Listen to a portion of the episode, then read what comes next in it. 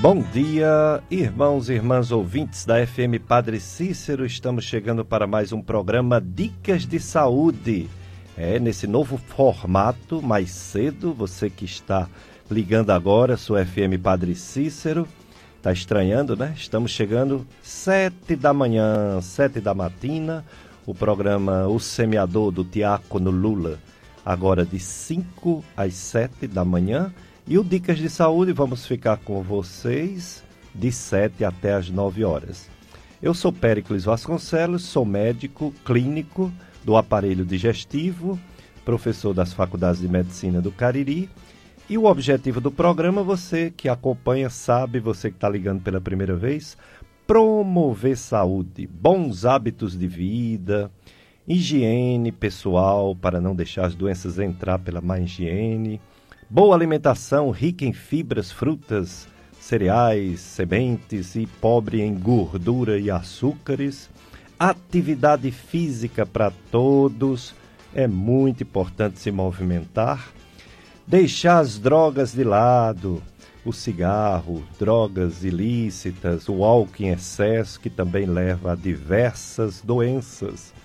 E prevenir, sempre que possível, ir ao médico, fazendo check-up, fazendo consulta.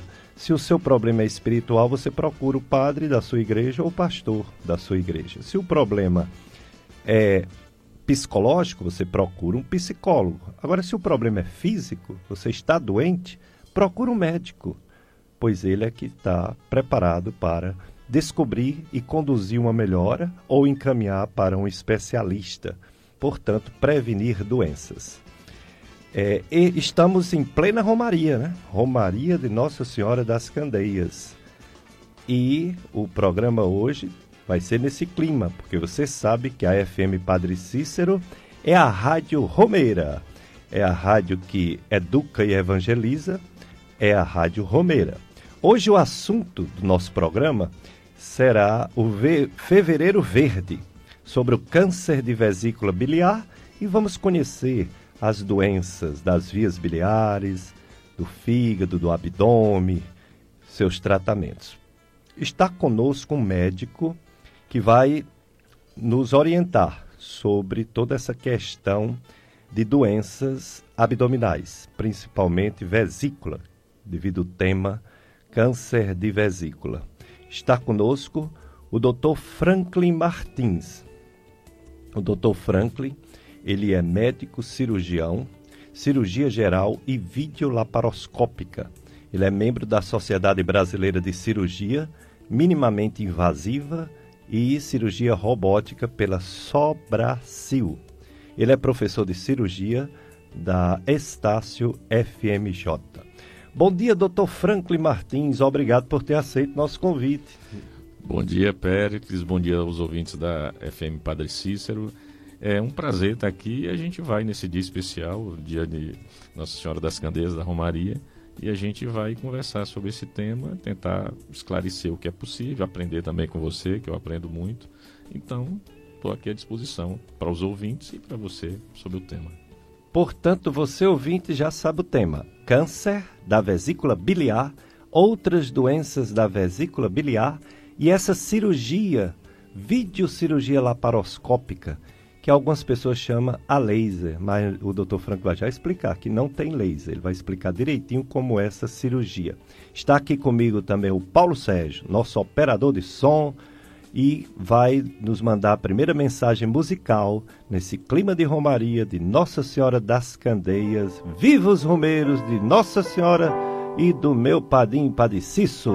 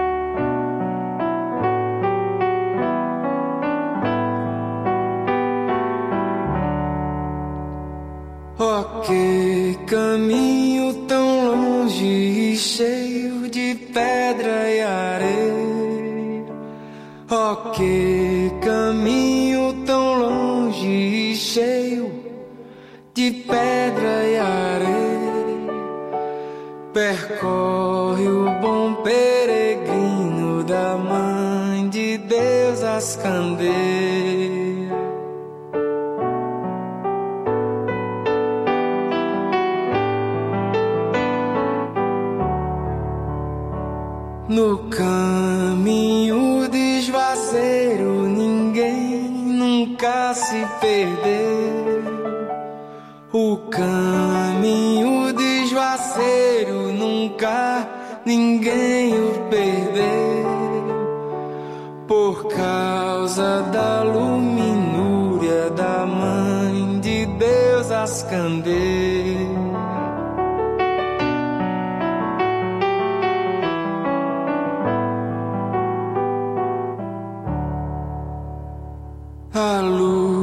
Da fé que nos guia aqui nos reanimou. A luz da fé que nos guia aqui nos reanimou. Formamos grande família de Cristo nosso Senhor.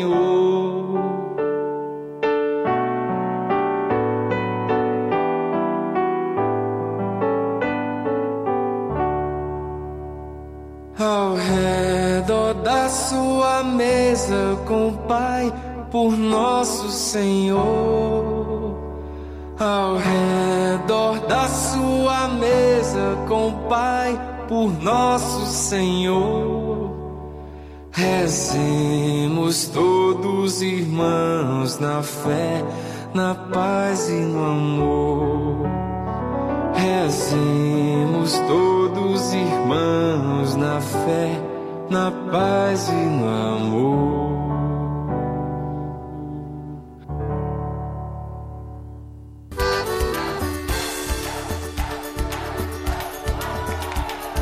Dicas de saúde.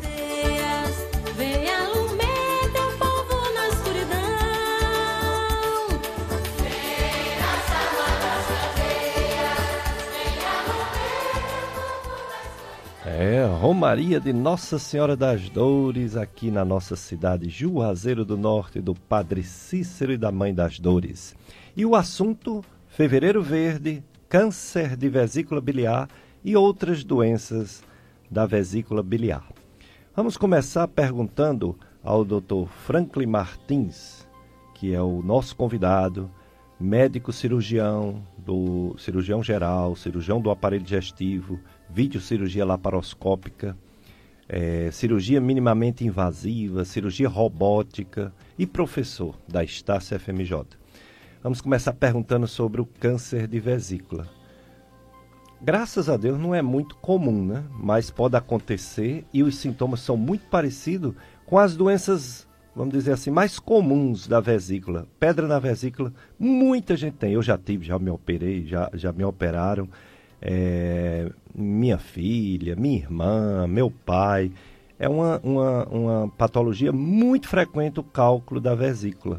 E o câncer da vesícula, doutor Franco Martins, o que dizer sobre essa doença? Bom, antes de te responder, eu queria te agradecer a presença aqui e me lembrar que há 20 anos atrás a gente estava aqui, quando eu cheguei na região, você me entrevistando sobre esse tema também. Fico feliz de você ter me dado essa oportunidade de voltar 20 anos no tempo. Não é todo dia que a gente consegue isso. Mas vamos lá, respondendo ao que você falou. Realmente, o câncer de vesícula biliar, aparentemente, ele é, é pouco numérico mas é, corresponde a 5% das neoplasias da, do sistema digestivo. Então, não é tão pouco assim.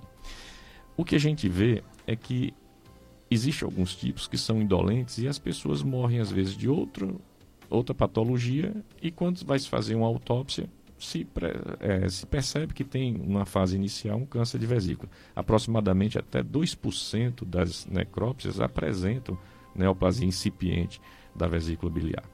O que é importante é justamente isso que você falou. É um câncer que oferece muito pouco sintoma. E são sintomas muito vagos que passam desapercebidos. É aquela história da má digestão. Ah, não comi alguma coisa e não me fez bem. Essa sensação é muito comum no dia a dia da gente. E a, os sintomas do câncer de vesícula, às vezes, como tem uma associação muito grande com o cálculo de vesícula, né, a presença de pedra na vesícula, praticamente vão ser os mesmos sintomas, ou seja, aquela sensação de má digestão, ou então ocasionalmente crises de cólica biliar, aquela dor na região né, superior do abdômen, do lado direito, que às vezes irradia, né, que assim, tem aquela falsa sensação que dói nas costas também, a pessoa pensa em rim ou pensa em coluna, isso tudo está associado a, a, pode estar associado à, do, à doença da vesícula biliar, né, a inflamação da vesícula, a presença de cálculo na vesícula e, às vezes, felizmente raro, câncer de vesícula também. Então, é, é, assim, tem que se prevenir, principalmente, a, o cálculo da vesícula, a pedra da vesícula que é um fator predisponente ao câncer de vesícula. Muito bem, então hoje a gente vai saber muito com o nosso convidado, Dr. Franklin Martins, sobre doenças da vesícula, doenças da barriga, né? Porque a vesícula, ele é um órgão que fica ali coladinho, ligado ao fígado, e pertinho dele tem o pâncreas, tem os canais que saem pró do próprio fígado, tem o duodeno, as coisas são tão pertinhas ali que para você dizer onde é que está a doença não é tão simples, não é tão fácil quando uma pessoa sente uma dor. Então ele vai falar sobre o exame para descobrir que doença que a pessoa tem e vai falar também sobre o tratamento que muitas vezes, na maioria das vezes, é cirúrgico. Uma cirurgia que hoje em dia é bem moderna, cirurgia videolaparoscópica. Não é mais aquele corte enorme que parecia uma facada e que a pessoa tinha que ficar três dias ou mais no hospital se recuperando. A cirurgia videolaparoscópica, ela permite, dentro de as, muitas vezes 24 horas, a pessoa já está em casa e com uma recuperação fantástica. Com uma semana a pessoa já pode andar, fazer, é, é, ir para o trabalho devagarzinho, voltar às suas atividades. Ele vai falar sobre isso. Temos que dizer para vocês que esse horário vai ficar fixo, viu? De 7 às 9 horas. Vão avisando aos amigos sobre esse novo horário, acordar mais cedo para assistir e participar. Você liga 3512 2000 e faz sua pergunta ao nosso convidado, Dr. Franklin Martins. Também você pode, nesse número 3512 2000, você fazer a pergunta pelo WhatsApp, diretamente no WhatsApp. Você pode mandar um áudio, uma pergunta para o nosso convidado. Você também pode escutar essa e outras entrevistas passadas em nosso podcast. O nome do podcast é Dicas de Saúde, localizado em aplicativos. Aplicativos de podcasts, é, é só você baixar o aplicativo. Ou no canal do YouTube, no canal do YouTube da Gastroclínica Vasconcelos. Tem também o nosso amigo Tony Santos, que tem o seu site Sintonia, Clube Sintonia. Então, no site Clube Sintonia do Tony Santos, meu compadre, você também assiste esse programa que você perdeu ou que assistiu pela metade ou que quer passar para um amigo, uma amiga, um parente, um vizinho. Ok? É, hoje à tarde, a FM Padre Cício vai transmitir às 17 horas a celebração eucarística da Romaria, é, o encerramento da festa de Romaria de Nossa Senhora das Candeias, que tem como tema Padre Cícero e a devoção ao Sagrado Coração de Jesus. Então a FM Padre Cícero transmitirá nesse domingo, dia 2, às 17 horas, direto da Capela de Perpétuo Socorro. E logo após essa celebração de encerramento, a solene procissão Bênção do Santíssimo e show pirotécnico. É isso aí. FM Padre Cícero, a Rádio Romeira. Dr. Franklin Martins, é, esse, esse tumor, portanto, não é tão raro, mas também não é tão frequente. Muito frequentes são os cálculos da vesícula e relativamente também frequentes são os pólipos da vesícula. É, o que é que uma pessoa que está doente da vesícula sente? Quais são os sintomas que levam o médico a pensar que essa pessoa está doente da vesícula?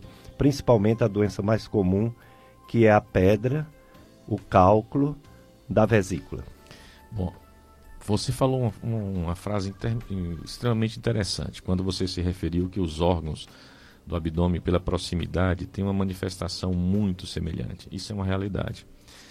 E, para você ter uma ideia, mesmo eu ou você, se tivéssemos sentindo algum desses sintomas, também teríamos que fazer os mesmos exames que qualquer outra pessoa. Não é porque a gente é médico que a gente consegue sentir na gente e dizer, ah, é doença tal, está diagnosticado. Não é assim que funciona. Lógico baseado no conjunto de sinais e sintomas, a gente vai fazer um raciocínio e tentar, através dos exames complemen- complementares, chegar a uma conclusão. A gente tem uma brincadeira em, em medicina que a gente diz assim, que o médico utiliza os exames complementares como o bêbado utiliza o poste, mais como apoio do que como fonte de iluminação. Então, é- é- essa brincadeira diz claramente que o exame complementar serve para é, confirmar aquele raciocínio clínico que a gente fez. E o que é que é importante valorizar na doença da vesícula, seja ela doença calculosa ou até mesmo a doença neoplásica, que apesar, como você falou, que é numericamente pequeno, mas tem um prognóstico muito reservado. É uma doença de tratamento, o câncer da vesícula, exclusivamente cirúrgico, porque radioterapia e quimioterapia adjuvante não costuma ter bom resultado. Então, ou seja, se a gente pega na fase inicial, o paciente pode ter até 100% de cura com o tratamento cirúrgico. Quando se pega em fase tardia, às vezes o paciente tem meses de vida. Então, há uma distância muito grande entre o, o sucesso na fase inicial do sucesso numa fase tardia. Né? Então, voltando aos sintomas, o mais comum dos sintomas, aí eu diria que o mais comum dos sintomas é não sentir nada. A grande maioria dos das pacientes não sentem nada. Então, como existe um grupo de prevalência que são o, é o, a- do sexo feminino, eu acredito que é de bom tom que qualquer mulher acima de 30 anos de idade faça um ultrassom de abdômen total. É muito comum se descobrir, sem sintoma algum, a presença do cálculo na vesícula biliar. Pacientes que estão gestando, é, que costumam estar fazendo periodicamente ultrassonografia obstétrica, peça seu médico obstetra para que se veja naquele momento que está fazendo o ultrassom obstétrico. A vesícula também não custa nada, é um 30 segundos a mais de exame que vai ser feito ali e que pode esclarecer uma situação futura. Então, uma- o sintoma mais comum, de fato, é não sentir nada. Mas naquelas pessoas que têm a colelitíase, né, o cálculo na vesícula sintomático, o sintoma mais com- comum é o que a gente chama de plenitude, ou empachamento, aquela sensação de má digestão constante, principalmente quando faz uma alimentação com mais, maior teor de gordura. Outro sintoma comum é a dor. Essa dor pode ser desde pequena, uma dor de maior intensidade, geralmente localizada na parte central do abdômen superior, ou seja, no meio do abdômen, na parte de cima do abdômen, que seria eh, comumente eh, dito como boca do estômago, que é muito comum esse termo, e o lado direito. E também essa irradiação, essa sensação de que dói também nas costas. Tanto é que boa parcela dos pacientes que chegam ao consultório do cirurgião já com o diagnóstico de vesícula feito por um outro colega, às vezes é por ortopedistas. As pessoas procuram um ortopedista, faz a avaliação né, da parte de coluna e se descobre nessa avaliação que não- tem nenhum problema na coluna e que o problema real daquela dor nas costas é oriundo da vesícula biliar. Então, empachamento, náusea, aquele mal-estar e a dor são os sintomas com certeza mais comuns. Exato, o problema é porque nem sempre é o que a gente pensa, né? Como o doutor eh, Franklin acabou de dizer, os exames é que vai garantir o que é realmente que está acontecendo com aquela pessoa e não porque está parecido com o pai, parecido com a mãe, parecido com a irmã, tem que ser a mesma doença, né? E quanto à, frequência, eu estava tentando pegar alguma coisa para trazer as perguntas para o Dr. Franklin e não tem eh, estatística no INCA. O INCA faz estatística sobre todos os cânceres dos brasileiros e não tem da vesícula. Mas eu peguei um, um site de uma pesquisa americana. Nos Estados Unidos, mais de 11 mil casos novos de câncer vesícula ano. A nossa população é menor que a americana, mas os hábitos são até parecidos, Muito né? parecidos. A gente tem Então- uma- aproximadamente dois terços da população americana. É. Eles estão em torno de 300 e poucos milhões, nós estamos em torno de 200 e pouco. Então, acredito que a gente vai ter dois terços disso aí. Não é tão raro. E, olha, ontem eu recebi uma pessoa que você operou e que. Uma pessoa jovem, com algumas queixas, cálculo na vesícula hoje em dia. No meu tempo, quando eu me formei, isso era para operar assintomático se a vesícula fosse porcelana. eu me Não, lembro de uma prova é. que eu fiz para gastro. Mas hoje em dia, não. Hoje em dia, todo cálculo da vesícula tem que operar porque pode dar uma colangite, uma infecção, pode dar uma pancreatite, pode dar tanta coisa, né? É, a gente tem, em, em- em tese, que um terço dos pacientes que têm pedra na vesícula vão ter uma complicação grave ao longo da vida. Aí você pode pensar assim, pô, um terço vai ter uma grande complicação, dois terços não vão ter, então não precisaria operar. O grande problema é que a gente não sabe quem é quem. Quem é quem? Já pensou uma loteria que a gente tivesse um terço de chance de ganhar? Seria muito bom. Então, tem gente que assim aposta em ganhar na Mega Sena que a chance é 1 sobre 56 milhões. Então, é, a pessoa tem essa fé de que vai ser o premiado. E no caso da vesícula, que não é uma, uma boa loteria para se ganhar, se você tem uma pedra na vesícula, você tem um terço, ou seja, de cada três pessoas que tem pedra na vesícula, uma vai ter uma complicação muito grave ao longo da vida.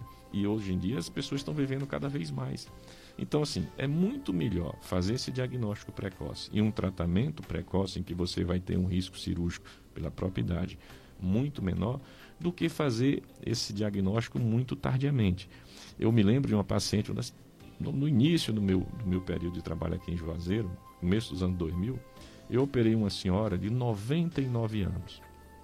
Essa senhora, certamente não- está mais entre nós, mas essa senhora me fez um ensinamento incrível que assim eu levo para a vida inteira. Ela dizendo: "Ó, doutor, eu estou me operando agora aos 99 anos, porque quando eu tinha 79, 20 anos antes, eu fui diagnosticado com essa pedra da vesícula e o doutor disse que eu era velha demais para me operar. Aí ela dizendo, e eu enterrei ele, ele já morreu, e eu tô aqui viva para o senhor me operar da vesícula. Eu quero que o senhor não me diga que eu sou velha demais para operar. E ela realmente estava numa crise aguda, se tentou fazer um tratamento clínico para ver se desinflamava, não conseguimos, e ela teve que se submeter à cirurgia, e graças a Deus deu tudo certo. Quando ela estava tendo alta, ela disse, ó, graças a Deus o senhor né, não disse que eu era velha demais para me operar. Qualquer cirurgia que eu precisar fazer até o dia de morrer, eu venho fazer com o senhor.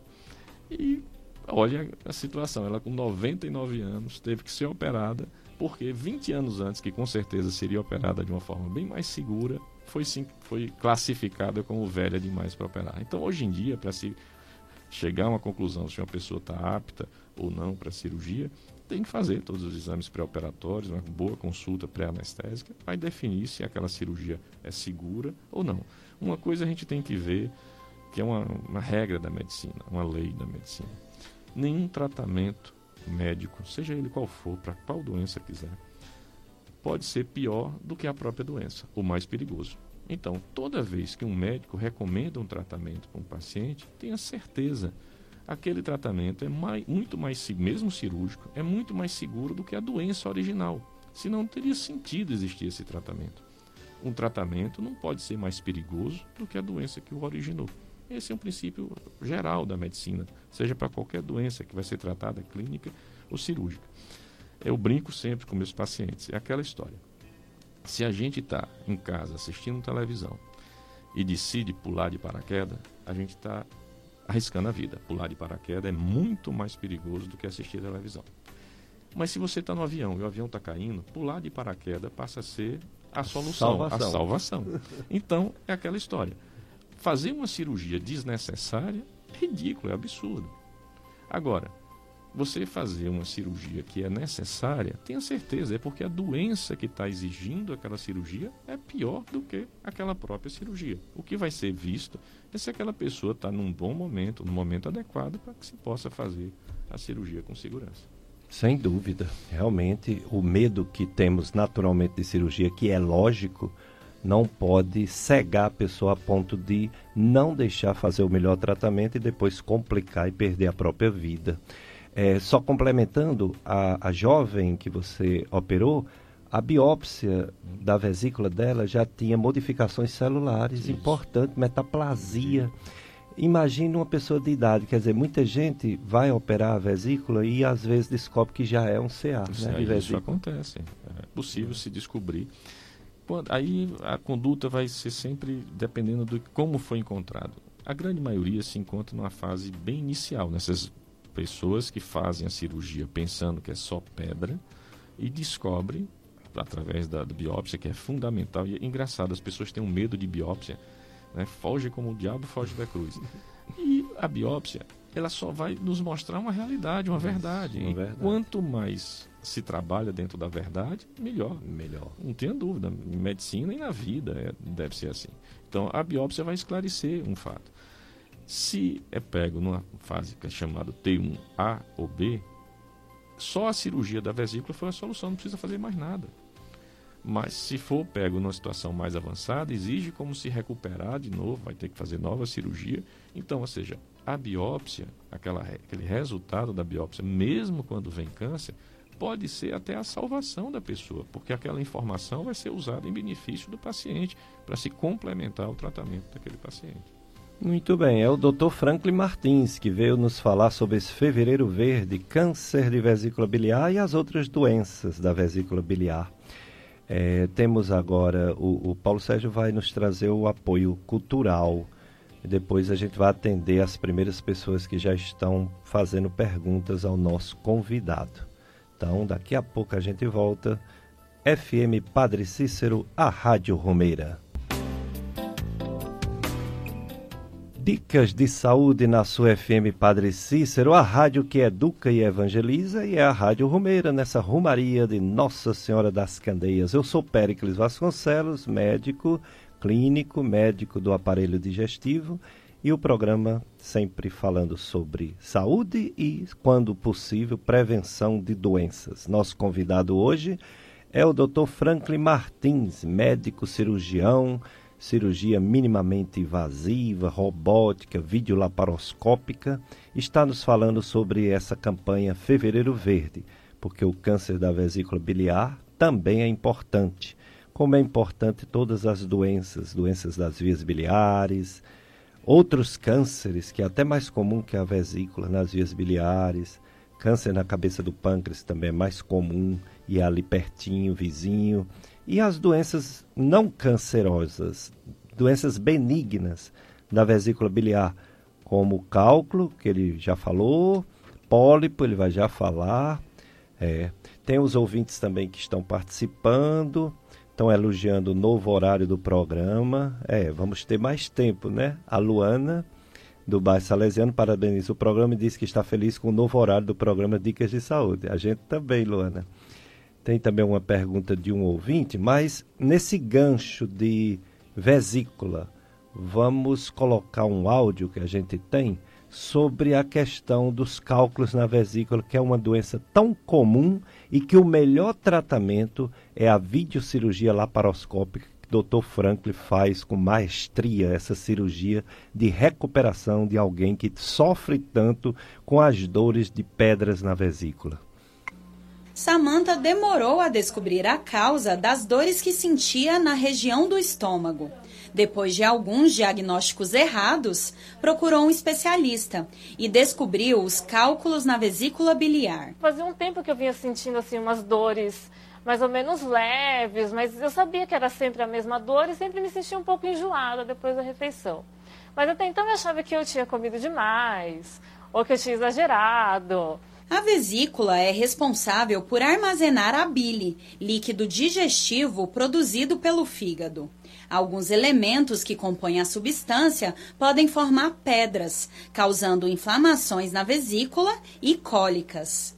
Os cálculos podem obstruir o canal biliar principal, o que pode causar inflamação no pâncreas e até levar à morte. Dieta rica em gordura, sedentarismo e uso prolongado de anticoncepcionais são alguns fatores apontados como potencializadores da formação de cálculos biliares. Apesar disso, a predisposição genética é a principal razão para o desenvolvimento da doença. O diagnóstico é feito por meio de ultrassonografia do abdômen e o tratamento mais indicado pelos médicos é a retirada cirúrgica da vesícula. Nesse caso, é possível levar uma vida normal. Muito bem, veja esse testemunho né, de uma pessoa que sofria, levou um pouco de tempo para descobrir né, o que é que realmente tinha, mas que graças a Deus, com tratamento cirúrgico, como eu também, eu, eu, já, eu me operei em 1992 e até hoje eu como de tudo, graças a Deus. Não tenho nenhuma restrição alimentar, é, a maioria das pessoas que ficam doentes depois da, da cirurgia, o problema não foi a cirurgia, são outras doenças e às vezes a pessoa culpa a cirurgia, né? Às vezes pode ser a cirurgia mesmo, mas é raro. E eu estou muito bem. Doutor Franco, esse resumo do áudio, bem interessante, né? Um resumo do diagnóstico com ultrassonografia e o tratamento melhor que se tem para cálculo, pedra na vesícula, que é o tratamento cirúrgico. É, essa história é a história típica, não tenha dúvida que é o, o padrão. Ou seja, mulher, geralmente, é uma, uma doença que é muito mais frequente em mulheres do que em homens. É uma doença que costuma ser diagnosticada, eu não diria de forma errada, mas é, por um bom tempo, como são sintomas digestivos muito comuns, a, a, assim, se culpa outras. Eh, o estômago talvez seja o órgão que leva a culpa inicialmente. Ah, é uma gastrite, é uma gastrite nervosa, alguma coisa nesse sentido é dito ao paciente. E geralmente se passa alguns sintomáticos, a pessoa melhora e vai convivendo com aquele problema. Com o passar do tempo, a coisa começa a ganhar geralmente uma intensidade maior, uma progressão dessa intensidade, e aí alguns exames começam a ser feitos. É, ultrassom indiscutivelmente é o melhor exame para ser feito para diagnosticar o cálculo da vesícula, quando o cálculo está dentro da vesícula. Às vezes esse cálculo pode sair da vesícula, cair nesse canal principal chamado colédoco, que é o canal que leva a bile da vesícula até o intestino, e com certeza outros exames vão ser necessários. Mas não tenha dúvida, a ultrassom do abdômen total ou do abdômen superior é o exame indicado, ideal, padrão ouro, como a gente chama, para o diagnóstico da, do cálculo da vesícula. Uma vez diagnosticado, o tratamento é exclusivamente cirúrgico. Não existe outra maneira de se tratar. A, assim, as tentativas medicamentosas não são, não têm eficiência e assim colocam às vezes a paciente em um risco maior, porque é interessante que os pacientes costumam é, querer saber o tamanho do cálculo, como se tivesse uma, uma competição de quanto maior o cálculo, pior. Na verdade, a gente teme até no dia a dia da gente os cálculos menores do que os cálculos maiores, porque os cálculos menores têm uma probabilidade maior de passar pelo canal da vesícula, que é um canal estreito, chamado ducto cístico, em direção a esse canal principal, que é o colédoco. E esse canal principal, quando obstruído, causa inúmeros problemas, como esse que você falou, da pancreatite, da icterícia obstrutiva, que é quando o, o, o fígado deixa de excretar a bile para o intestino e a pessoa fica toda amarelada. Então, essas complicações são complicações graves, poten um risco potencial da vida do paciente, que a gente tenta evitar ao máximo. E a única maneira de se evitar isso com segurança é realmente remover a vesícula e os cálculos. E o interessante também, uma vez um paciente me perguntou, doutor, por que é que não usam aquela máquina que quebra pedra do rim para quebrar a pedra da vesícula? E eu costumo brincar com os pacientes e dizer o seguinte, olha, a única coisa que tem a ver pedra no rim com pedra de vesícula é o nome pedra, cálculo, né? Por quê? Porque são doenças tão diferentes que até os especialistas que cuidam dessas doenças são especialistas diferentes. Um é o urologista, no caso do cálculo renal, e o outro é o cirurgião geral.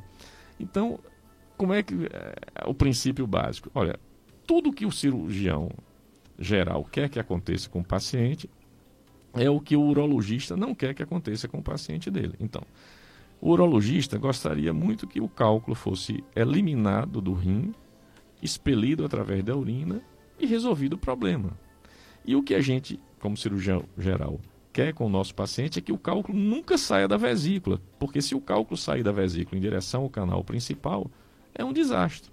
Então, até por, essa, por, por esse princípio, os tratamentos são completamente diferentes. O rim de quem tem cálculo renal é um rim sadio. A gente tem que tirar o cálculo, quantas vezes ele suja. Já da vesícula é o contrário. A vesícula de quem tem pedra na vesícula é uma vesícula doente. Se a gente conseguisse retirar os cálculos, formariam-se outros, inúmeras vezes, enquanto vida tiver o paciente. Então, o princípio básico do tratamento do cálculo da vesícula vai ser a remoção da vesícula. Não existe outro, infelizmente. É, hoje a gente está sabendo tudo sobre vesícula biliar, esse órgão que fica juntinho ao fígado, fica na nossa barriga, um pouquinho para o lado direito, do meio para o lado direito.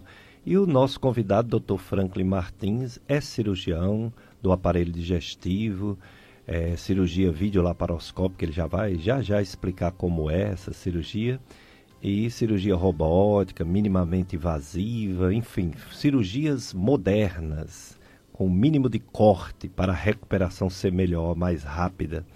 E o assunto é câncer de vesícula, doenças da vesícula, nesse fevereiro verde campanha. É, temos, estamos na Romaria, que a, FM Padre é uma rádio romeira, Romaria de Nossa Senhora das Candeias, é, na Basílica Nossa Senhora das Dores, Padre Cícero e a devoção ao Sagrado Coração de Jesus, hoje, Santa Missa, despedida dos Romeiros, meio-dia, 17 horas, a missa e bênção das velas na Capela do Socorro e será transmitida pela sua FM Padre Cícero, 5 da tarde. E também a procissão, 18 horas, transmitida também, procissão das Candeias, nas ruas do centro da nossa cidade de Juazeiro. Às 19 horas, o encerramento da festa com a bênção do Santíssimo Sacramento. E você que não pode ir até lá, porque lá é muito cheio, ou porque você tem algum problema de saúde, não pode ir, você fica ouvindo na sua FM Padre Cício 104.5. Tem também a festa de Nossa Senhora das Candeias, da paróquia Nossa Senhora das Candeias, do bairro Frei Damião, aqui no Juazeiro. E hoje, é, meio-dia, salva de fogos, 15 horas, texto da misericórdia, 4 e 15, texto mariano, 5 e meia, procissão, 19 horas, missa solene e bênção do Santíssimo Sacramento. É. Tem também festa de Nossa Senhora de Lourdes na paróquia Santo Antônio, comunidade do sítio Cabeceiras, em Barbalha. E o tema é Com Maria sejamos igreja que cuida, ama e acolhe o próximo. Hoje, 19 horas, novena, os noitários dos moradores da Cirolândia e Bela Vista. É, são os avisos de missa.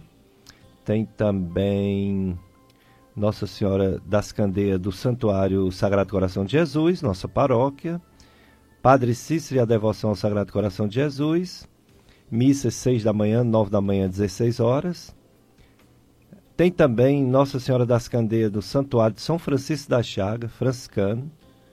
Padre Cícero e a devoção ao Sagrado Coração, mesma, mesmo tema, com os horários de missa também bem parecidos, 6 horas, 9 horas, 17 horas e 19 horas, confissões 6 horas às 11 horas, local seminário ao lado da lojinha. Pois é, são várias festas, tendo o, o, o, o principal, a festa maior, que é a festa de Nossa Senhora das Candeias, uma das maiores romarias de Juazeiro do Norte, a grande romaria do mês de fevereiro. Tem outra grande no mês de setembro e tem outra grande no mês de novembro. É isso aí.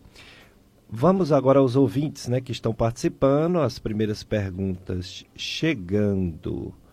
É, o ouvinte é, ele, primeiro um, o Lucas é, do Antônio Vieira, ele disse que acordou agora e viu que o programa Dicas de Saúde já está no ar. está em horário novo e ele disse que está feliz. Parabéns à FM Padre Cícero. Obrigado, Lucas, pelo ouvinte e pela sua alegria de estar feliz, como estamos também.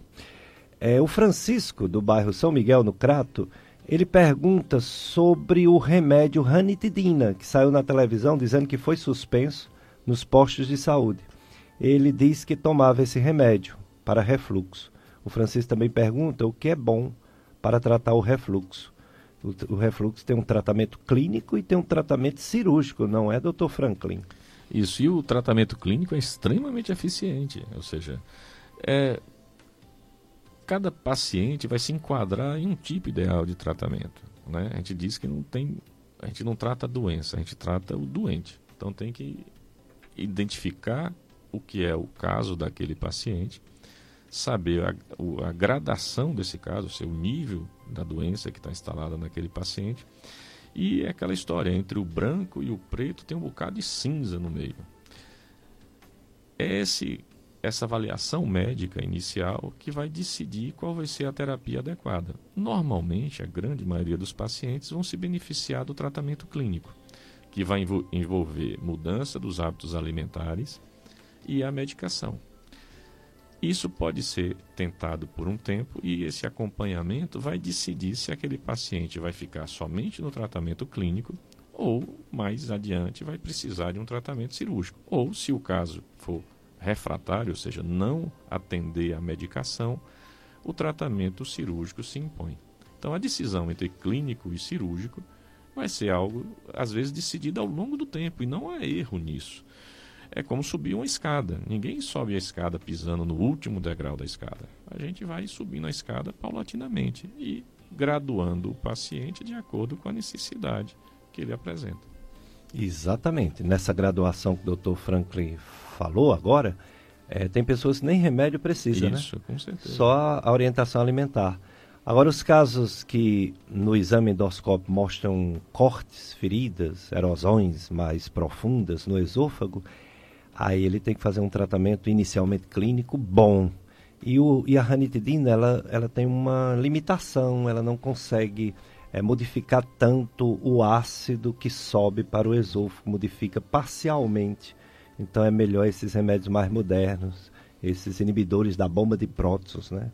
É, Omeprazol, eu acho que esse foi o grande motivo de- dessa substituição, ou seja, com o avanço há medicamentos melhores e essa substituição é natural. Eu acho que não prejudica o paciente essa substituição quando é substituído por algo melhor.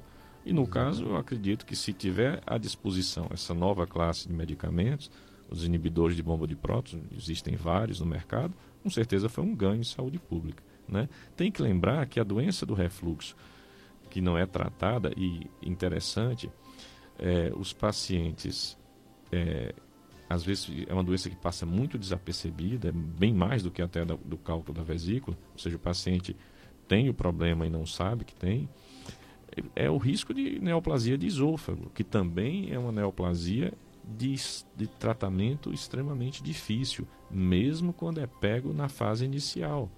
O, o- diferente do câncer da vesícula, que quando está na fase inicial, apenas uma retirada da vesícula é o suficiente para curar o paciente, do esôfago, às vezes se cura o paciente com o tratamento da remoção da região, mas a qualidade de vida depois da cirurgia não é tão boa, mesmo quando a gente cura o paciente, ou seja, são é uma neoplasia, neoplasia de esôfago grave de é, assim, tratamento difícil tecnicamente, cirúrgico, existe risco de, de vida do paciente durante a abordagem cirúrgica, mesmo na fase inicial, e além do mais, é uma neoplasia que quando a gente se cura dela, ou seja, quando se trata ela adequadamente, cirurgicamente, às vezes a qualidade de vida do paciente ainda não é satisfatória, é algo então, deve ser evitado ao máximo, né?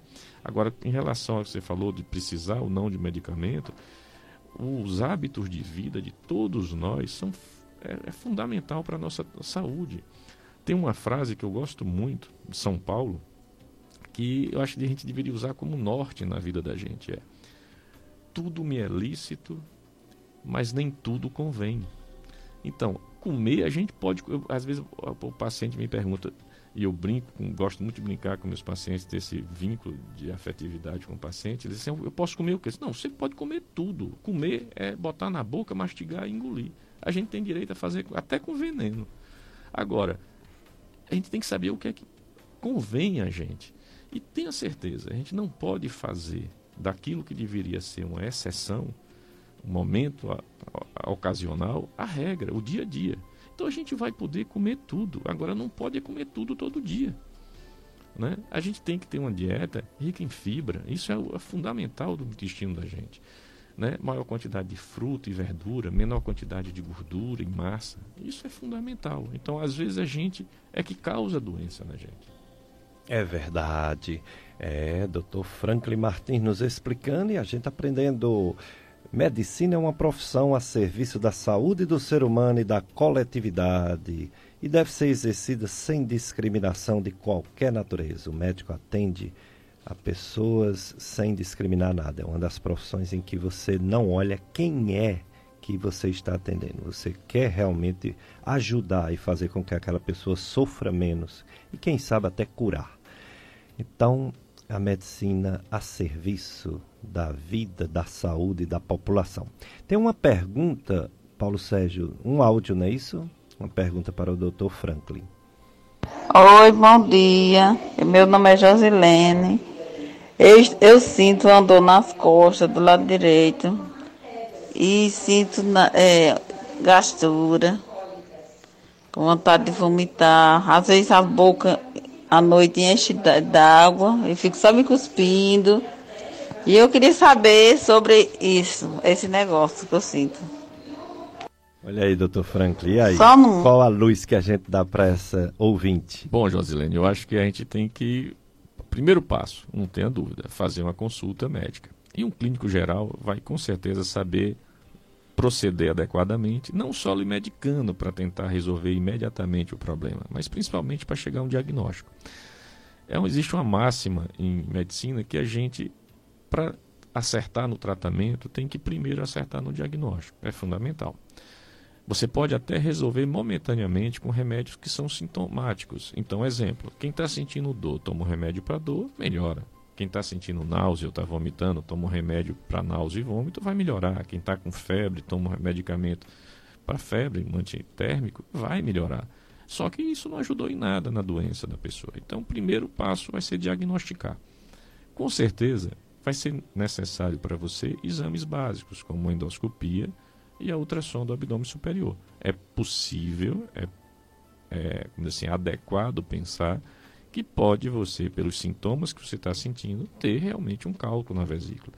Mas se você faz o ultrassom em um local adequado, uma- né, um médico capacitado, e chega à conclusão que não tem cálculo na vesícula, essa investigação vai ter que continuar com outros exames. Então, tem aquela história que a gente falou no início. A sintomatologia das doenças digestivas costumam ser muito parecidas entre si.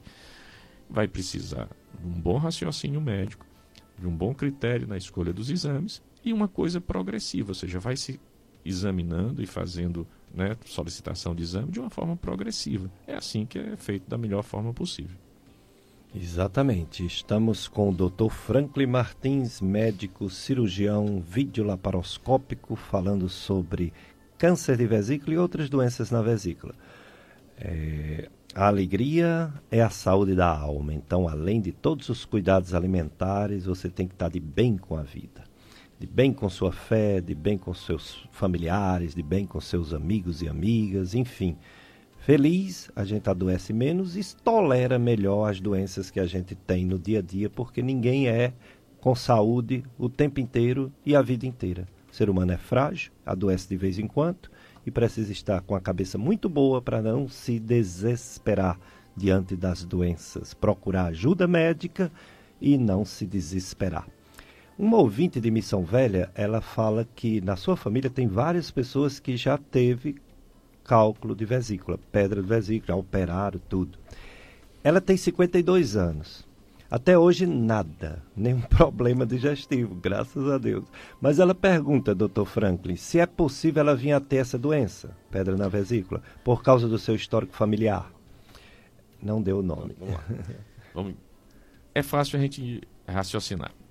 Graças a Deus você não tem, está sentindo nada. Agora, não é o fato de você não estar sentindo que você não tem. Lembrar que a gente tem duas coisas distintas: sintoma e doença. Sintoma é aquilo que a gente sente. E às vezes não tem doença nenhuma associada àquilo. Até a parte emocional conta muito nesse aspecto. E às vezes a gente tem doença sem sintoma. Vou dar dois, dois exemplos aqui que não é da minha área, mas a gente sabe que é muito comum e causa grande problema de saúde. hipertensão e diabetes. Costumam ser doenças que não têm sintomas na fase inicial, você vai ter pelas consequências da doença sobre o organismo. São doenças que são perigosas, têm que ser facilmente tratadas hoje em dia. Então, diabetes e hipertensão costumam ser doenças silenciosas que levam a graves problemas de saúde. E a gente não tem sintoma nenhum na fase inicial. Agora vamos lá, te respondendo. O fato de você ter uma família que tem muita gente com pedra na vesícula, realmente, estatisticamente, faz você ser uma candidata a ter. Existem grupos familiares que têm quatro vezes mais chance de ter cálculo na vesícula do que outros grupos familiares. Mas é fácil demais a gente chegar a essa conclusão. Faça um ultrassom do abdômen total ou ultrassom de abdômen superior. Esse exame vai ter condição de dizer no momento se você tem ou não. Para o futuro, você pode fazer a cada dois anos repetir esse exame. É um tempo bom, satisfatório, para a gente ter uma ideia se isso vai acontecer ou não. Vamos torcer para que você não herde isso do seu grupo familiar. Mas caso aconteça, também é algo fácil de ser resolvido cirurgicamente. Muito bem, então, doutor Franklin Martins nos orientando falando sobre as doenças da vesícula biliar, falou do câncer, falou dos, dos cálculos na vesícula, que são as pedras, é, com diagnóstico diferencial, falou da doença do refluxo, né, problema digestivo parecido com o, os de vesícula. E daqui a pouco vai falar do tratamento, tratamento cirúrgico por essa cirurgia videolaparoscópica, que tem uma recuperação fantástica, recuperação rápida e melhorou muito o pós-operatório e a vida das pessoas que são obrigadas ou necessário fazer essa cirurgia.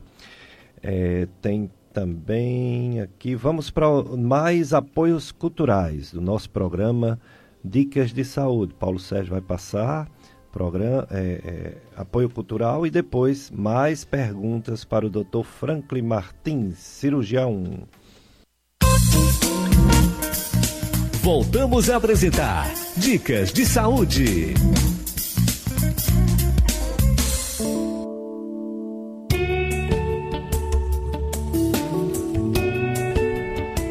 Dicas de saúde na sua FM Padre Cícero, a rádio que educa e evangeliza e a Rádio Romeira, nessa Romaria de Nossa Senhora das Candeias. Eu sou Péricles Vasconcelos, sou médico e estou aqui aos domingos, agora em horário novo, de 7 às 9. Você que estranhou, ligou o rádio, a gente já estava no ar.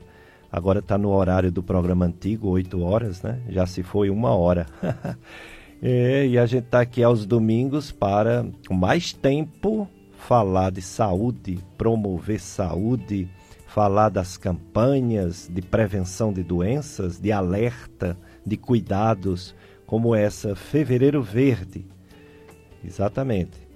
É, essa, essa campanha ela é sobre câncer de vesícula e a gente está aproveitando o gancho para falar sobre as doenças da vesícula, do, das vias biliares, do pâncreas, enfim, da, da barriga, né? Com cirurgia e tudo mais. No próximo domingo, nós vamos falar sobre o coronavírus. É, nós vamos falar sobre essa epidemia que está já na Ásia, que já matou mais de 300 pessoas, infelizmente. 300, mais de 300 pessoas, com a contaminação de mais de 16 mil pessoas e com já alguns casos suspeitos no nosso Brasil. Até um caso de Sobral que não foi confirmado, mas que ainda vai, vão fazer outros exames para saber se é ou não esse coronavírus. E no próximo domingo estará conosco o infectologista Dr. Pablo Pita para falar sobre essa nova virose e o nosso receio, nosso pavor, nosso medo que ela chegue no nosso país.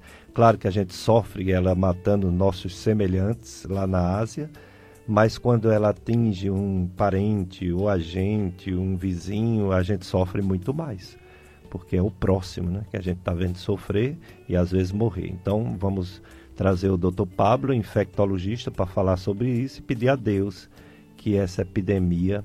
Eu ouvi, viu, doutor Franklin, sobre isso, uma, um infectologista lá em São Paulo que me deu um alento.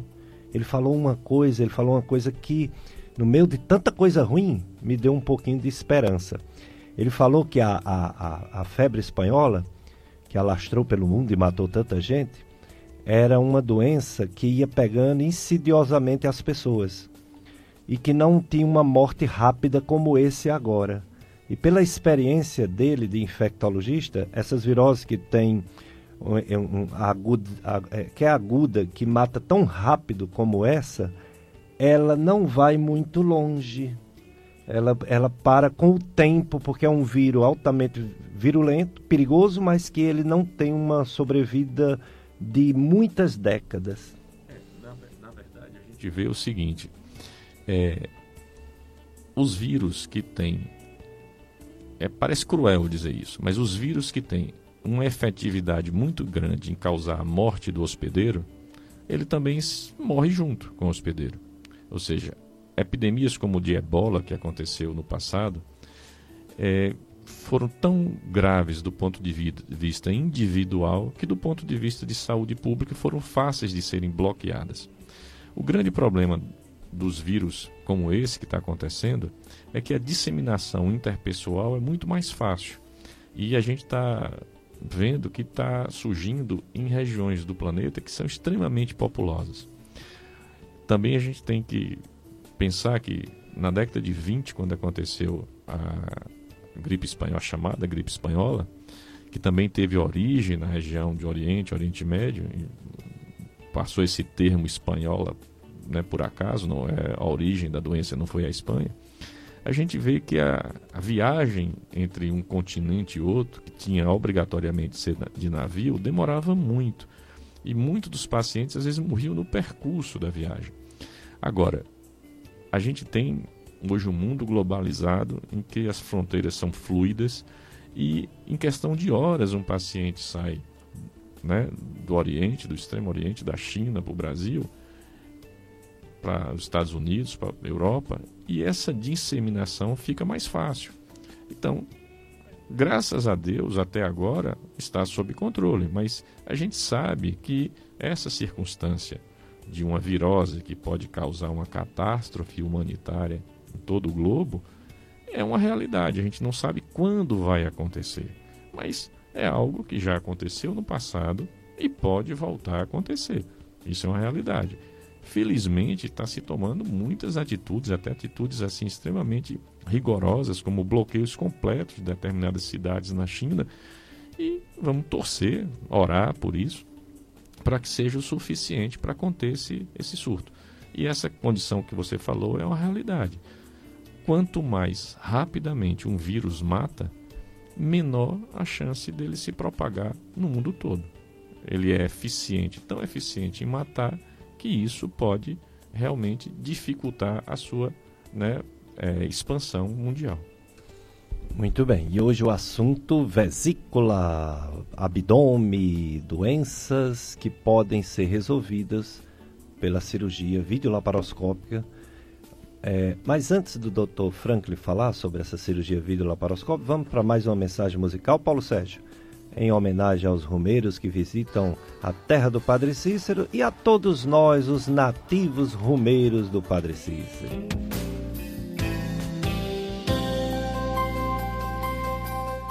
Dicas de saúde na sua FM Padre Cícero. Eu falei que a alegria é a saúde da alma, mas não vamos discriminar quem chora. Aliás, chorar às vezes faz muito bem. As lágrimas são as válvulas de segurança do nosso coração. Então, por isso que as mulheres vivem mais, e vivem mais felizes também do que os homens, porque elas choram mais. Se o homem chorasse no lugar de encher a cara de cachaça, talvez vivesse muito mais e muito mais feliz, que é o mais importante. então, chorar às vezes é fundamental, faz bem e nos faz repensar a vida e as atitudes. Então, alegre na alegria e triste chorar, mas não se desesperar na hora da tristeza sempre com muita fé em Deus, que é o nosso Criador, e nos dá esperança de mudar o nosso próprio caminho sempre que ele está errado ou sempre que ele dá mal. A gente pode refazer a nossa vida. A dona Josefa, doutor Franklin, a dona Josefa da rua São Benedito, ela disse que às vezes, quando se alimenta, ela acha que a comida fica entalada na sua garganta e precisa tomar rapidamente água para conseguir fazer a digestão. Ela quer saber o que é que isso pode ser. Ela acontece mais com mais frequência no almoço, que já é um alento. Eu, ficaria muito preocupado se ela tivesse isso em todas as refeições, mas é mais no almoço. É, dona Josefa, a gente tem que tentar assim, esclarecer seu caso analisando algumas, é, algumas ci- circunstâncias específicas. O sintoma que a senhora sente é o que a gente chama de disfagia, ou seja, uma dificuldade de engolir o alimento. A senhora não queixa, aparentemente, de que tem má digestão, ou seja, a senhora não consegue é, fazer uma boa refeição porque o alimento não consegue chegar direito ao estômago. Essa sensação de entalo significa isso, ou seja, é a fase inicial da digestão, que é a deglutição, que é o ato de engolir. Essa circunstância pode ser relacionada ao refluxo? Pode. A doença do refluxo pode, ocasionalmente, deixar a pessoa desse jeito. E o que acontece, costuma acontecer no refluxo, é que o sintoma fica assim durante muito e muito tempo. Ou seja, a evolução não é rápida. Preocupa mais quando essa dificuldade de engolir acontece em todas as refeições sólidas e aquilo vai gradativamente atingindo outros tipos de alimentos menos consistentes, como o alimento pastoso e até o líquido. Essa circunstância, que às vezes pode estar relacionada com uma doença chamada acalásia, ou às vezes associada à doença de Chagas, aquela que ataca o coração também, que é causada pelo barbeiro, pode levar a uma dificuldade de funcionamento de um órgão chamado esôfago. O esôfago é o tubo que leva o alimento da garganta da gente até o estômago. Tanto a doença do refluxo como a acalásia leva a essa é um funcionamento inadequado desse órgão. Essa circunstância tem que ser investigada. A endoscopia é fundamental para avaliar a senhora. Mas lembra, antes da endoscopia, a consulta médica é fundamental, de alguém que vai conversar com a senhora, vai chegar a uma conclusão adequada e às vezes isso pode acontecer até por ansiedade. Essa disfagia momentânea pode fazer. Hoje em dia a gente percebe que as pessoas colo é, colocam as refeições no meio da vida delas. É, não param para comer. Comem fazendo uma outra atividade. E isso não é o adequado. A gente deveria respeitar mais esse momento da intimidade da família, se alimentando naqueles horários pré-determinados, de preferência. É ser um momento de congressamento da família e prestando atenção no que faz. Lembrando também que a mastigação é fundamental. Triturar os alimentos, mastigá-los adequadamente, poupa muito trabalho ao estômago. Imagine uma fábrica em que tem uma linha de montagem. De um lado entra a matéria-prima, do outro lado sai o produto final. O sistema digestivo da gente é mais ou menos assim. De um lado vai entrar o alimento, do outro lado vão sair as fezes, que é o resíduo do que não foi aproveitado. Cada órgão tem seu trabalho a ser feito. Se um órgão não faz um trabalho adequado, o seguinte vai ter que fazer o próprio trabalho e mais o trabalho do anterior. Então, uma boa mastigação, em que os, os alimentos cheguem bem triturados ao estômago, é fundamental para que o estômago não tenha tanto esforço para dissolver aquele alimento com ácido. Se a pessoa não tem uma boa dentição e não tem condição de repor essa dentição, talvez a, a liquidificação dos alimentos, né, processar previamente esses alimentos, seja o mais adequado. Mas para resolver o caso da senhora, dona Josefa, primeiro, uma boa consulta, muito provavelmente uma endoscopia digestiva alta vai esclarecer para a gente. Às vezes, alguns exames radiológicos também são necessários. Sem dúvida, é o Dr. Franklin Martins falando sobre doenças, doenças do abdômen, porque dentro da barriga da gente os órgãos eles são bem pertinho um dos outros. E é difícil tentar dizer assim, sem um, uma boa consulta médica e uns bons exames, o que é realmente que a pessoa tem, já que são todos tão próximos e com sintomas tão parecidos. Dr. Franklin, tratamento de pedra na vesícula, cálculo na vesícula, o melhor tratamento é cirúrgico, como você mesmo falou. se você, vamos dizer, existisse um remédio, o pior que existe, tem um remédio chamado ácido úlcero desoxicólico, né? ele pode até tirar as pedras de colesterol puro, mas depois ela volta. Não adianta de nada, né? É, O tratamento realmente é cirúrgico. É, e além do, do de- assim, o remédio não tem efeito imediato. Esse remédio que ele citou, que é, vamos dizer assim, quase uma exceção hoje em dia nos tratamentos, são reservados para aqueles pacientes que existe uma impossibilidade absoluta em fazer a cirurgia. E como a cirurgia hoje em dia tem um impacto muito pequeno, a cirurgia laparoscópica permitiu isso, então é difícil você enquadrar um paciente que realmente não possa operar de jeito algum. O princípio também do funcionamento do remédio, que seria ao longo do tempo dissolver os cálculos, leva a um perigo adicional, que é fa- pelo fato do cálculo ficar menor, ter uma facilidade maior de migrar, como a gente diz, de sair da vesícula em direção à via biliar. Então, é um medicamento de exceção que deve ser utilizado rigorosamente naqueles pacientes que a cirurgia está proibida por algum outro motivo e mesmo assim causa esse inconveniente. Então, com certeza, nunca vai ser nem a utilização desse remédio, nem a utilização daquela máquina que a gente falou que quebra o cálculo do rim, como sendo a, vamos dizer assim, a escolha para a grande maioria das pessoas. A grande maioria das pessoas vai se beneficiar da cirurgia laparoscópica. Hoje em dia, uma cirurgia laparoscópica é feita com total segurança. Para você ter uma ideia, a mortalidade relacionada à cirurgia de vesícula, de uma forma geral, incluindo o paciente idoso, grave, em situação né, de inflamação, de infecção, a mortalidade geral é de 0,3%. Aproximadamente precisa ser feita 300 cirurgias para que aconteça um óbito. Se a gente dividir essa população em pacientes mais jovens, ou seja, se a pessoa faz um diagnóstico precoce e faz o, o tratamento numa fase né, em que tem plena saúde, isso eu estou falando jovem abaixo de 60 anos. Hoje em dia as pessoas de 60 anos não aparentam. é.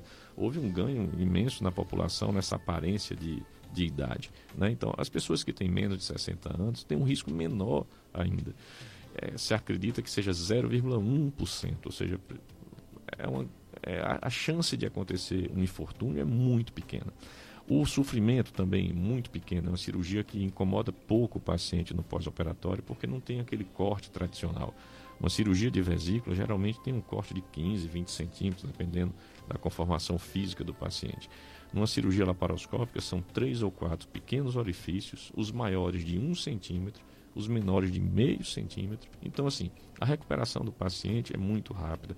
Os pacientes normalmente ficam no hospital de um dia para o outro às vezes não completa nem 24 horas de internamento, tem total liberdade no pós-operatório de voltar às suas atividades conforme a sua necessidade, ou seja, cada pessoa vai regular diante do que é a vida dela quando é que ela volta, ou seja, tá, tem a liberdade total. A recomendação num pós-operatório de vesícula é ter uma vida saudável, nada mais do que isso. Então, hoje em dia, pelo impacto pequeno da, da cirurgia sobre o organismo, aumentou muito assim, a indicação desse tipo de procedimento. Todos os pacientes que têm cálculo na vesícula, a princípio, são pacientes cirúrgicos. Vai se analisar, avaliar cada caso individualmente para ver se tem alguma proibição de ser feita a cirurgia naquele indivíduo. Aí sim se pensa em outras alternativas.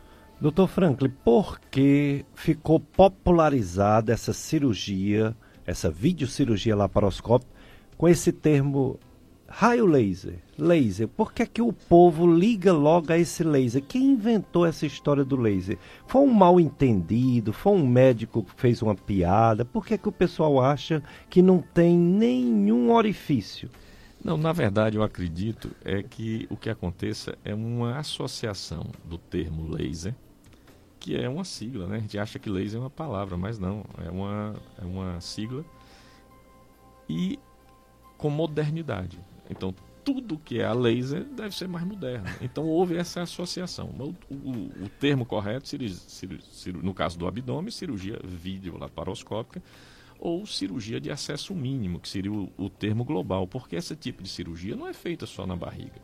O tórax, ó, existe neurocirurgia por esse método, cirurgias torácicas por esse método, cirurgia plástica por esse método, ginecológica, urológica, Joelhos, seja, né? joelho, a, a parte ortopédica. Então, assim, a- o método, tanto que mudou-se até o nome da sociedade. A sociedade, a sigla permaneceu, Sociedade Brasileira de Cirurgia Laparoscópica, mas hoje em dia é de, de cirurgia de acesso mínimo e cirurgia robótica. Então, se associou tudo nessa mesma associação, porque tem, são situações coligadas. Então, hoje em dia, não, é um- uma espécie de meio de se fazer as cirurgias que se fazia no passado. A gente brinca um pouco no- nesse meio da cirurgia de acesso mínimo, diz que a única cirurgia que não dá para ser feita por cirurgia né, de acesso mínimo, cirurgia laparoscópica, é a cesariana, porque tem que abrir para tirar o menino. Então a- é, é uma ironia que se faz em relação é que todas as cirurgias são possíveis de serem feitas.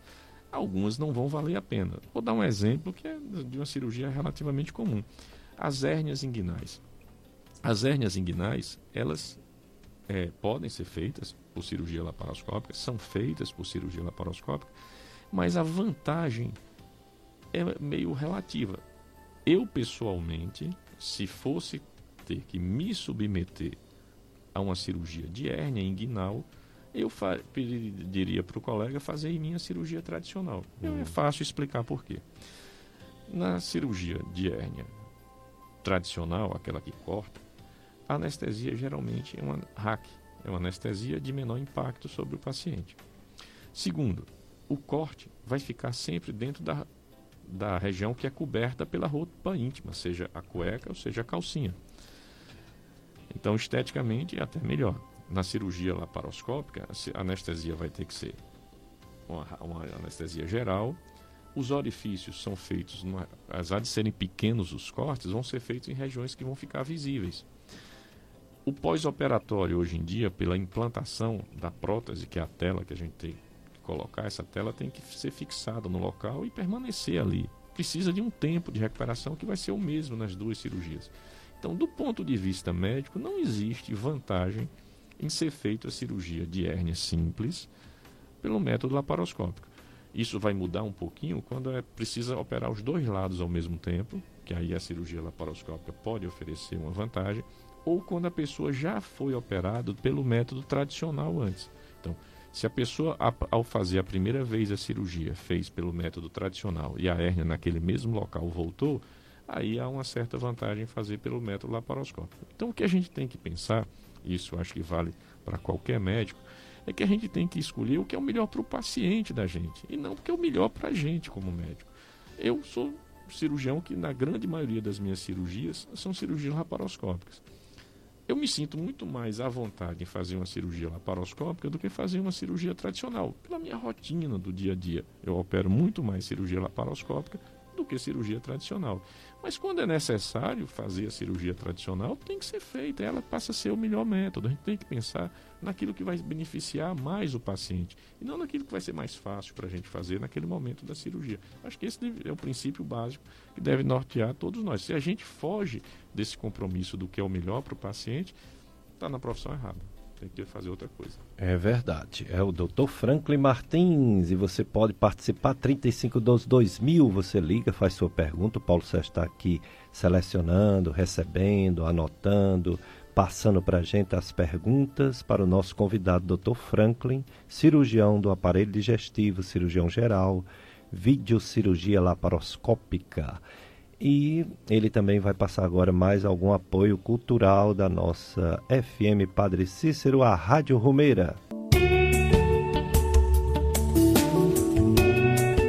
É, dicas de saúde hoje nesse seu novo horário de 7 às 9 horas. Eu sou Péricles Vasconcelos e o meu convidado hoje, Dr. Franklin Martins, cirurgião do aparelho digestivo, cirurgia videolaparoscópica minimamente invasiva. Só não é laser. Só não tem história de laser. Tem que furar. Uma mulher disse assim: Não, eu não vou para essa história de cirurgia de, de laser, não, porque eu quero é tirar a vesícula mesmo. Eu digo, minha senhora, vai tirar a vesícula inteira. E não é laser, não. Vai furar. E só não é uma facada grande, mas são vários. só não é uma facada, é uma punhalada. Uma não, três. Mas por ser menor do que um corte grande, a recuperação vai ser bem mais rápido. É, uma pergunta de um ouvinte, a Osana, ela coloca um caso como esses que a gente está falando, de pessoas que têm problema digestivo e foi diagnosticado um jovem autista, foi diagnosticado com fígado inflamado. Ela não dá mais detalhes. O problema é porque ele não aceita o tratamento. E a família está preocupada Quais as causas de fígado inflamado? Tantas causas, né? São muitas as causas. E voltando àquele princípio básico: sem a gente ter um diagnóstico, não existe tratamento. Então, o primeiro passo é chegar a um diagnóstico adequado.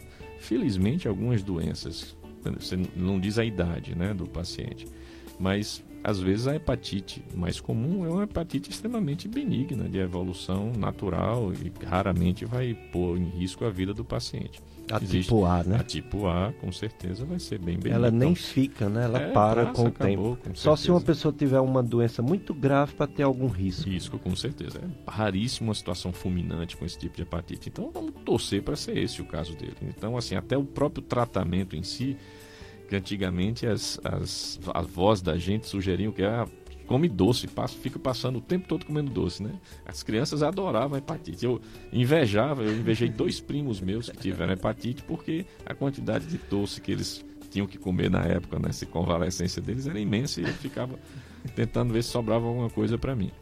Mas, é, voltando à situação, Primeira coisa, diagnosticar a origem dessa inflamação. O que a gente chama de hepatite pode ser causada por vírus, pode ser causada por bactéria, pode ser causada por medicamentos, pode ser ca causada por drogas, isso não drogas ilícitas, apesar das drogas ilícitas também podem causar isso, mas mesmo medicamentos, remédios podem causar a inflamação do fígado. Então tem que chegar à conclusão do que é que causou. Lembrando o seguinte, às vezes os, os pacientes que de alguma forma têm transtornos mentais que não colaboram com esse tipo de tratamento, é, necessariamente vão ter que ser sedados adequadamente para que durante pelo menos aquele tratamento possa se fazer a, a medicação adequada. A gente tem que lembrar que doença não tem compromisso com a gente. Não dá para negociar com a doença. A, a 23 doença, anos. 23 anos. Né? Então, jovem ainda. Então tem que investigar a causa. Mas a doença, a gente não tem como negociar com a doença. A doença tem que ser diagnosticada e tratada e a gente se adequar à, à realidade daquela situação. Eu costumo brincar um, é, com meus pacientes, eu gosto muito de ter esse, esse, esse relacionamento afetuoso e dizer o seguinte: olha, doença é péssima companhia. Ninguém quer ter doença nenhuma, não tem doença boa mas doença é uma excelente conselheira. Não existe nada que a doença não que a doença peça para a gente que não seja saudável.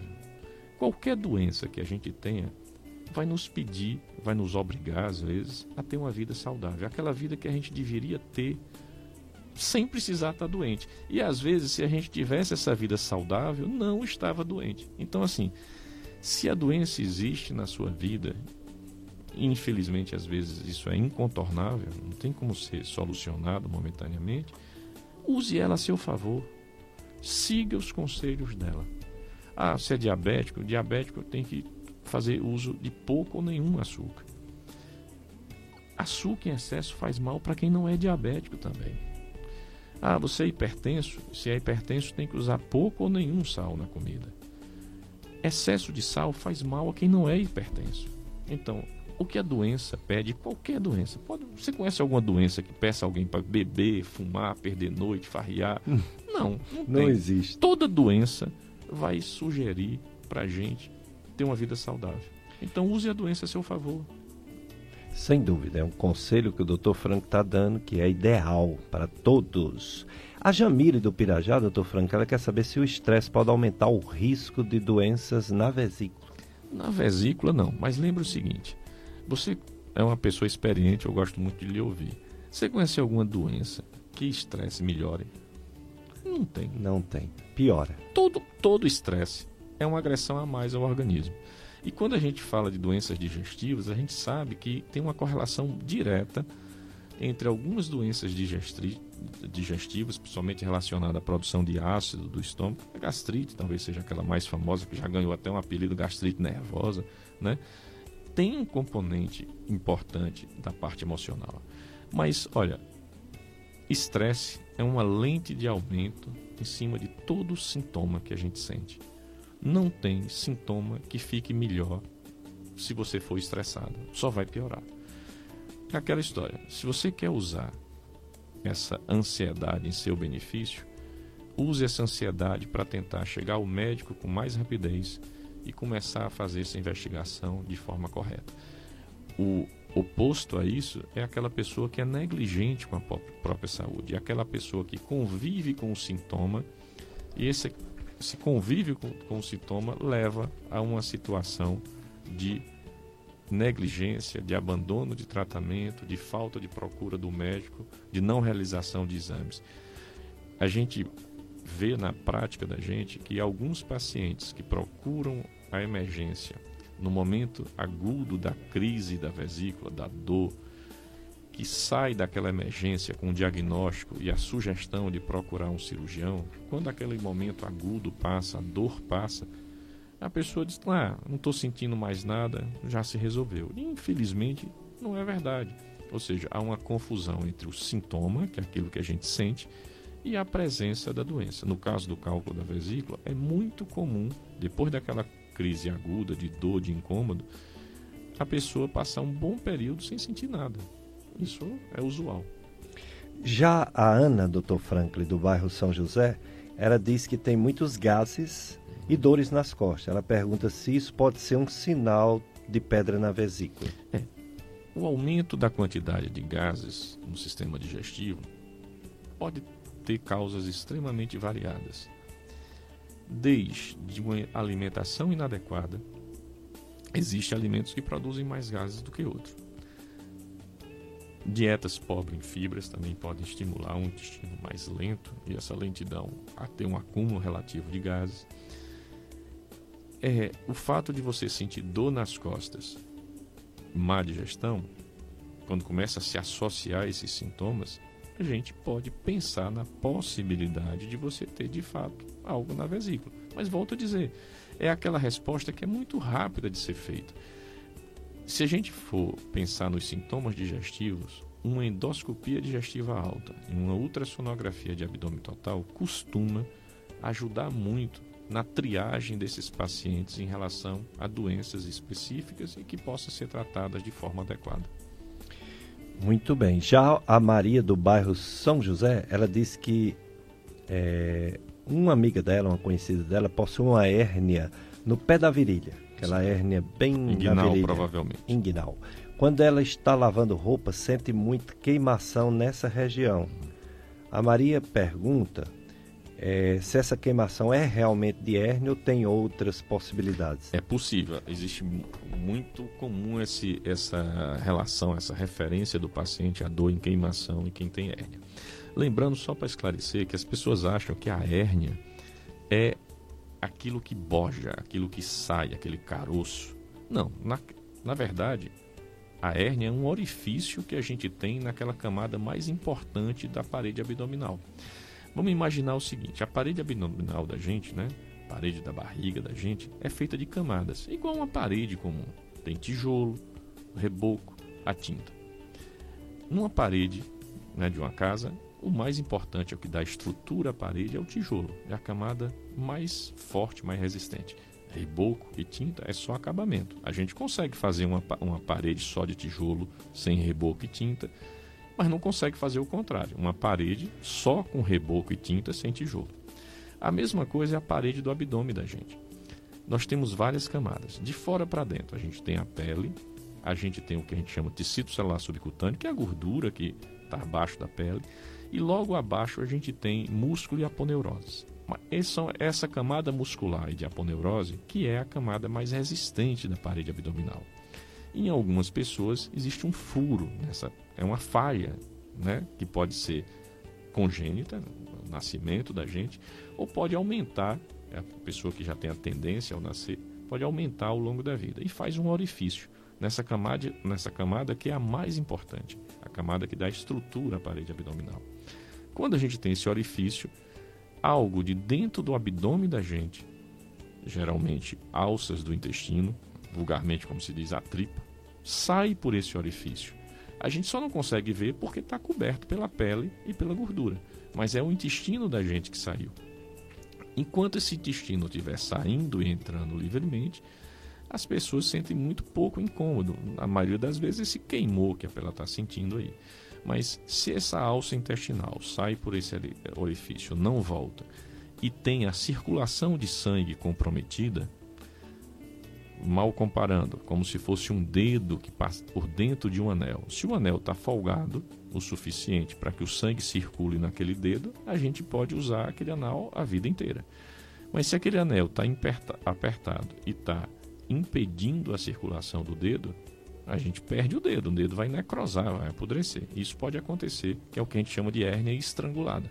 Essa condição em medicina é uma condição de extrema urgência, tem que ser operado rapidamente. Então, voltando ao caso dela, pode ser, pode, tem que ser feitos os exames adequados, exame físico, às vezes ultrassonográfico dessa região, e caso seja diagnosticado, o mais importante, tem que ser tratado. Como a vesícula, a hérnia tem dois episódios bem distintos. Aquela hérnia do dia a dia, que sai e volta, que a gente chama de hérnia simples, e a hérnia estrangulada, que põe em risco a vida do paciente. A mesma coisa a vesícula. É uma doença que muita gente convive e está dormindo com o inimigo, porque a qualquer momento um cálculo daquele pode sair da vesícula, descer para o canal principal, causar uma obstrução e um risco de vida que não existia até então. Então são dois momentos distintos do tratamento, na fase aguda e na fase comum do dia a dia.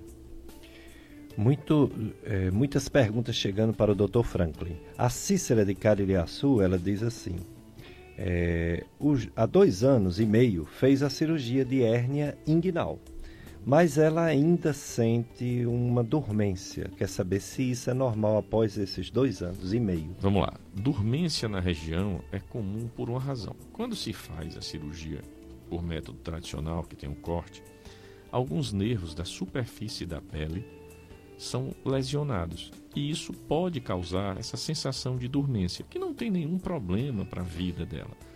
Mulheres que também já fizeram cirurgias como cesariana sentem essa dormência na região do corte. Não é nenhum problema de saúde, é só uma falta de sensibilidade na pele naquela região. Normalmente não causa nenhum transtorno maior, a não ser essa sensação que para algumas pessoas é, causa temor. Mas no momento que se esclarece que aquilo ali não tem nenhuma conotação ruim para a saúde dela. É só uma característica que às vezes vai durar a vida inteira, pode acontecer. À medida que o tempo passa, tende a diminuir. Mas pode durar até a vida inteira. Mas não vai ser nenhum transtorno para a vida dela, não. É vida normal.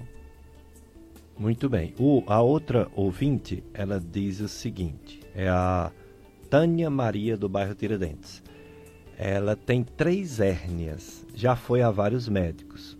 E eles falam que não é necessário operar e ela quer saber se essa conduta é correta, porque hérnia não pode complicar? Pode. Teria que ver o tamanho dessas hérnias. Às vezes o orifício herniário é tão pequeno, geralmente quando é inferior a um centímetro, que o custo-benefício disso não existe. Ou seja, não adianta fazer a cirurgia porque nada é tão pequeno o suficiente para passar por aquele orifício. Agora, uma das coisas que a gente tem por princípio é saber se está tendo incômodo. Ou seja, se a pessoa tem uma hérnia pequena, daquele tipo que a gente acha que não é necessário fazer a cirurgia, mas ao mesmo tempo a gente tem uma sintomatologia local, ou seja, você sente dor naquele local, e principalmente quando é uma dor associada à atividade física, ao exercício, nesse momento acho que o bom senso tem que imperar e fazer a cirurgia. Não dá para fazer medicina sem bom senso, ou seja, a gente o tempo todo fazendo esse jogo de custo-benefício em relação ao tratamento que vai ser proposto e a doença que a paciente tem. É mais uma manifestação de um nosso querido amigo Ailté Alencar. Ailté Alencar, durante muitos anos, apresentou programa aqui na FM Padre Cícero. Eu lembro bem do programa A Voz das Comunidades, meu amigo Alencar. Alencar diz: É satisfação enorme saber que o convidado de hoje é Dr. Franklin.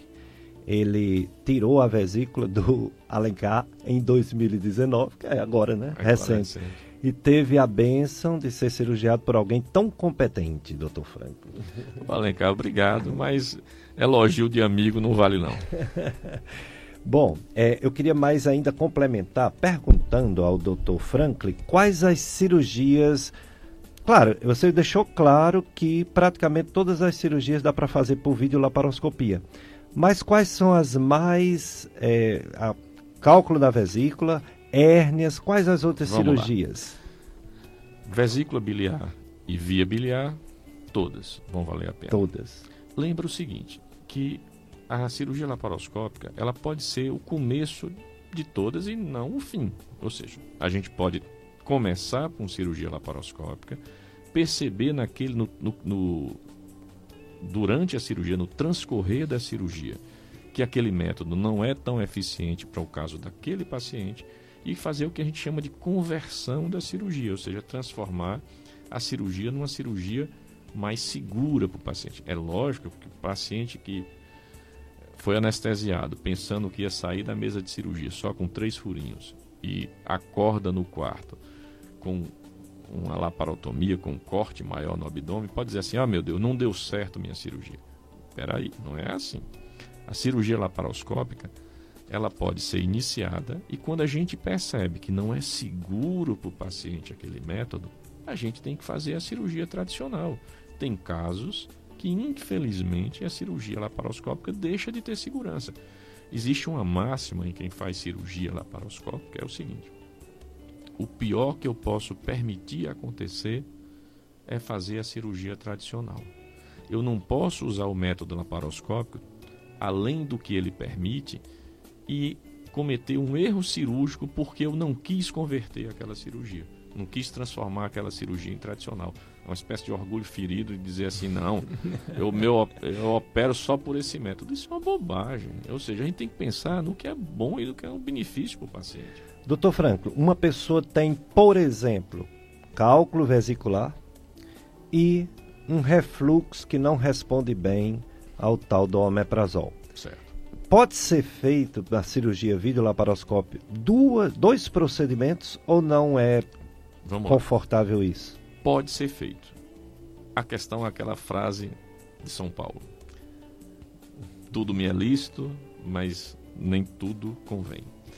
O que acontece é o seguinte: existem riscos diferentes de infecção em um local e em outro. A via biliar da gente tem uma chance muito maior de, ter, de ser sede de infecção. E, portanto, a natureza criou uma resistência muito grande à infecção naquele local. Então, quando se faz uma cirurgia de vesícula, mesmo com pus, com infecção presente, normalmente o paciente no pós-operatório evolui bem, responde bem ao tratamento com antibiótico. A outra cirurgia, a cirurgia do refluxo, também é extremamente segura, porque naquela região não tem contaminação, desde que não tenha lesão no esôfago, que a cirurgia não, né, não, não contempla isso, mas é uma, uma região estéril, sem infecção presente, e que a natureza não preparou adequadamente, ou seja, infecção naquela região vai causar algo chamado mediastinite. E essa mediastinite é uma infecção gravíssima. Então, em situações ex- excepcionais, se pode até fazer as duas cirurgias ao mesmo tempo. Primeiro faz a vesícula, vê qual é o grau de inflamação que tinha naquela vesícula. Se não tiver sinal nenhum de infecção, inflamação, de contaminação, se faz a outra cirurgia. Mas quando se percebe que na primeira cirurgia já tem inflamação, infecção, ou houve extravasamento da bile, não é recomendado se fazer a outra. Por quê? Porque se a outra cirurgia do esôfago, da doença do refluxo, infecciona, é uma tragédia, porque vai causar uma infecção que tem um alto índice de mortalidade. Então, essa, essa circunstância hoje em dia, do que era muito comum no passado, aproveita para fazer todas as cirurgias juntas, se baseava em um risco da anestesia.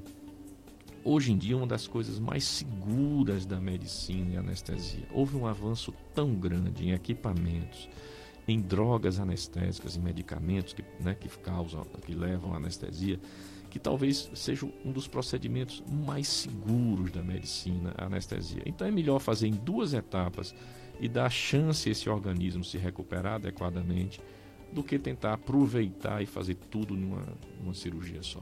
E não tem condição. Tem algum atendimento na rede pública, o doutor Franklin, atualmente? Não, atualmente na rede pública não. Eu trabalhei alguns anos no hospital regional, eu era vinculado à Faculdade de Medicina, né? Mas atualmente não. No momento eu trabalho na Clínica São José,